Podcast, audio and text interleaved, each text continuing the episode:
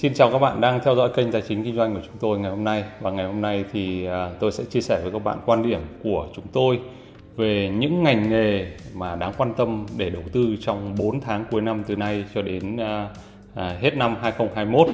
Câu chuyện đặt ra của chúng ta là chúng ta đang ở trong một cái bối cảnh dịch bệnh làn sóng dịch lần thứ tư nó diễn biến quá là phức tạp và chúng ta thấy rằng là các cái doanh nghiệp mà thuộc các cái ngành nghề có những cái ngành nghề mà chịu ảnh hưởng rất là lớn của dịch lần này. Mà quan điểm của chúng tôi thì ờ, có vẻ như hơi khác với một số ờ, các cái nhà đầu tư quỹ hay là công ty chứng khoán. Ờ, chúng tôi cho rằng là ngành bán lẻ à, trong ngắn hạn là sẽ bị ảnh hưởng đầu tiên. À, ngoại trừ những cái cửa hàng bán lẻ hàng thiết yếu như là siêu thị hay là những cái cửa hàng mà bán lương thực thực phẩm thì chúng ta thấy rằng là những cái ngành bán lẻ tiêu dùng mà không Ờ, có cái ờ, thuộc tại loại hàng thiết yếu thì những cái cửa hàng này là đóng cửa và chúng ta thấy rằng là vàng bạc đá quý này à, rồi điện thoại di động rồi à, những cái đồ điện tử là đóng cửa. Và với cái diễn biến như thế này thì cái mức độ ảnh hưởng của nó có thể nó có sẽ còn kéo dài. À, với thành phố Hồ Chí Minh thì à, dự kiến cho đến ngày 15 tháng 9 đấy là cái mục tiêu. Nhưng mà tôi thì tôi không nghĩ rằng là với à, à, vài ngàn ca một ngày như thế này thì à, à, chúng ta sẽ có một cái sự lới lỏng sớm à, trong thời gian tới. Và có lẽ rằng là từ nay cho đến hết năm 2021 thì cái câu chuyện ngành bán lẻ những cái đồ không thiết yếu sẽ chịu ảnh hưởng ngắn hạn ngay lập tức. Thì nhiều quỹ đầu tư thì cho rằng là cái bán lẻ nó sẽ phục hồi rất là mạnh sau ờ, sau đại dịch. Thì tôi tôi tôi đồng ý. Nhưng ở đây chúng ta đang xem từ nay cho đến cuối năm 2021 cái mức độ ảnh hưởng như thế nào thì tôi nghĩ rằng ngành đó là ngành bị ảnh hưởng đầu tiên cái ngành thứ hai mà uh, chúng tôi cho rằng là cái mức độ ảnh hưởng là cao đó là những cái ngành nghề mà uh, phải uh, liên quan đến uh, chuỗi cung ứng. Uh, có nghĩa rằng là những cái doanh nghiệp sản xuất. Uh, có uh, tôi thấy rằng là một số công ty chứng khoán ngày hôm qua thì có cho rằng là cái ngành mà liên quan đến xuất khẩu. Thì tôi thì tôi nghĩ ngược lại uh, cái ngành mà liên quan đến xuất khẩu thì nó không hẳn là đã là tốt cho 4 tháng cuối năm bởi câu chuyện đặt ra là nhu cầu là một phần nhưng cái khó khăn nhất đó là ngắt cái chuỗi cung ứng. Với à, các khách hàng của tôi thì chúng tôi làm rất là nhiều khách hàng ở bốn tỉnh mà chịu ảnh hưởng lớn của dịch là thành phố Hồ Chí Minh, Đồng Nai, Bình Dương và Long An. Thì à, cái vấn đề khó khăn nhất nó không phải bây giờ là ba tại chỗ nữa mặc dù ba tại chỗ là một cái gánh nặng rất là lớn sản xuất ba tại chỗ nó đã khó khăn rồi chi phí thì lớn. Ờ, và quản lý đội ngũ công nhân vô cùng khó khăn. Nhưng cái khó khăn nhất đó là cái nguyên liệu đầu vào bị ngắt quãng. Và với cái nguyên liệu đầu vào ngắt quãng như thế này, những cái ngành như dệt may, họ đang rất là cố gắng nhưng ờ, nhưng mà thực sự là khó khăn. Ờ, rồi những cái ngành, ví dụ như là những cái doanh nghiệp mà chúng tôi sản xuất liên quan đến thiết bị thiết bị điện tử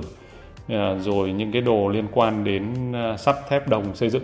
thì toàn bộ đầu vào là là dừng. Và tôi không có nghĩ rằng là trong vòng vài tháng thì à, nó có thể mở ra được nhanh. Cho nên là những cái ngành mà kể cả những ngành liên quan đến xuất khẩu nhưng sản xuất bị chuỗi cung ứng bị uh, ngắt quãng thì cái yếu tố đầu vào thiếu cung nó sẽ là một cái vấn đề rất là lớn.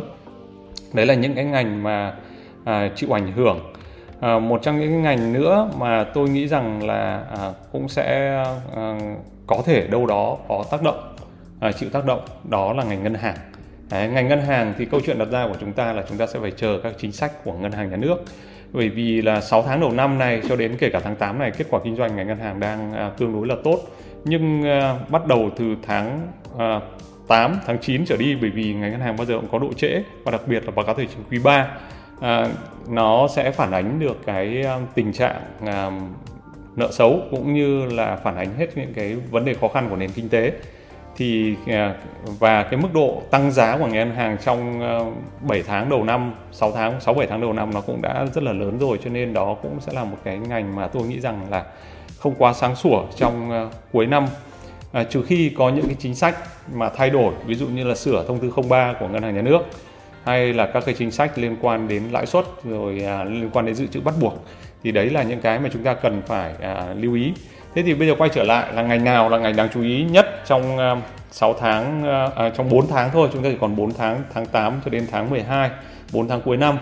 Thì câu chuyện đặt ra đó là những cái ngành mà không bị đứt gãy chuỗi cung ứng và không chịu ảnh hưởng bởi Covid. Thì ngành đầu tiên tôi nghĩ rằng đó là ngành chứng khoán. À, và đấy là quan điểm của chúng tôi cho rằng là với cái thị trường chứng khoán vẫn còn tốt như thế này và với nền lãi suất thấp thì vẫn còn duy trì à, cái mức thanh khoản cao và cái mức À, tăng trưởng thị trường ổn định từ nay cho đến năm à, giữa năm 2022 thì những cái doanh nghiệp ngành chứng khoán mà chúng ta thấy ở đây à, có một loạt các ngành công, à, công ty trong ngành chứng khoán. Thì với ngành chứng khoán thì đặc thù nó là một ngành liên quan đến tài chính ngân hàng. À, cái tài sản cái chất lượng tài sản của nó nó sẽ quyết định xem là lợi nhuận của công ty có tốt hay không. À, thế thì chúng ta thấy rằng là qua rồi cái câu chuyện là à, tăng trưởng à, vốn hóa hay là tăng trưởng à, khối lượng giao dịch trên thị trường nó tác động đến à, cái sự khác biệt giữa lợi nhuận giữa các công ty chứng khoán với nhau. Thế thì bây giờ công ty nào có chất lượng tài sản tốt hơn thì công ty đấy sẽ thắng. Thế thì à, đối với ngành chứng khoán ở đây chúng ta có rất nhiều mã lớn như SSI này VN Direct này HCM này à, rồi à, những cái công ty nhỏ hơn à, như là à, à, MBS này rồi FTS rồi à, những công ty à, nhỏ khác nữa. À, thì chúng ta sẽ thấy rằng là tôi cá nhân tôi tôi sẽ ưu tiên vào việc là công ty nào có chỉ số PB à, thấp. À, thì đấy là những công ty có cơ hội. Vậy chúng ta thấy rằng là mặc dù ngành chứng khoán là ngành tiềm năng nhưng có những mã cổ phiếu nó chạy quá quá nhiều rồi. Đấy, mã, mã cổ phiếu nó chạy quá lớn so với cái năng lực à, tạo lợi nhuận từ tài sản của à, à, của công ty. Cho nên tôi ưu tiên quan điểm của chúng tôi là chúng tôi ưu tiên vào những cái công ty nào mà giá nó chưa tăng quá mạnh và à, có cái chỉ số PB tốt. Đấy là ngành thứ nhất. Ngành thứ hai đó là ngành mà ít chịu ảnh hưởng nhất nhưng mà lại đang được hưởng lợi từ đại dịch đó là ngành vận tải biển. À, và nói đến vận tải biển thì chúng ta phải biết rằng là chỉ số có một cái chỉ số gọi là à, BDI là Baltic à, Dry Index là chỉ số vận tải biển quan trọng trên thế giới. Thì đây là chỉ số vận tải biển mà chúng ta có thể thấy rằng là trong cái giai đoạn là trước khủng hoảng kinh tế à, toàn cầu à, vào tháng 1 tháng tháng tháng 4 năm 2008 thì à, chỉ số vận tải biển là lên đến 11 ngàn à, 11.482 điểm là cái cái đỉnh của mọi thời đại trong lịch sử của chỉ số BDI này. Thì lúc đó hàng loạt các cái mã cổ phiếu vận tải biển nó tăng trưởng rất là mạnh mẽ. À, một trong những cái ví dụ đó là ừ, mã chứng khoán VSP à, ngày xưa người ta còn gọi là con tàu ma đấy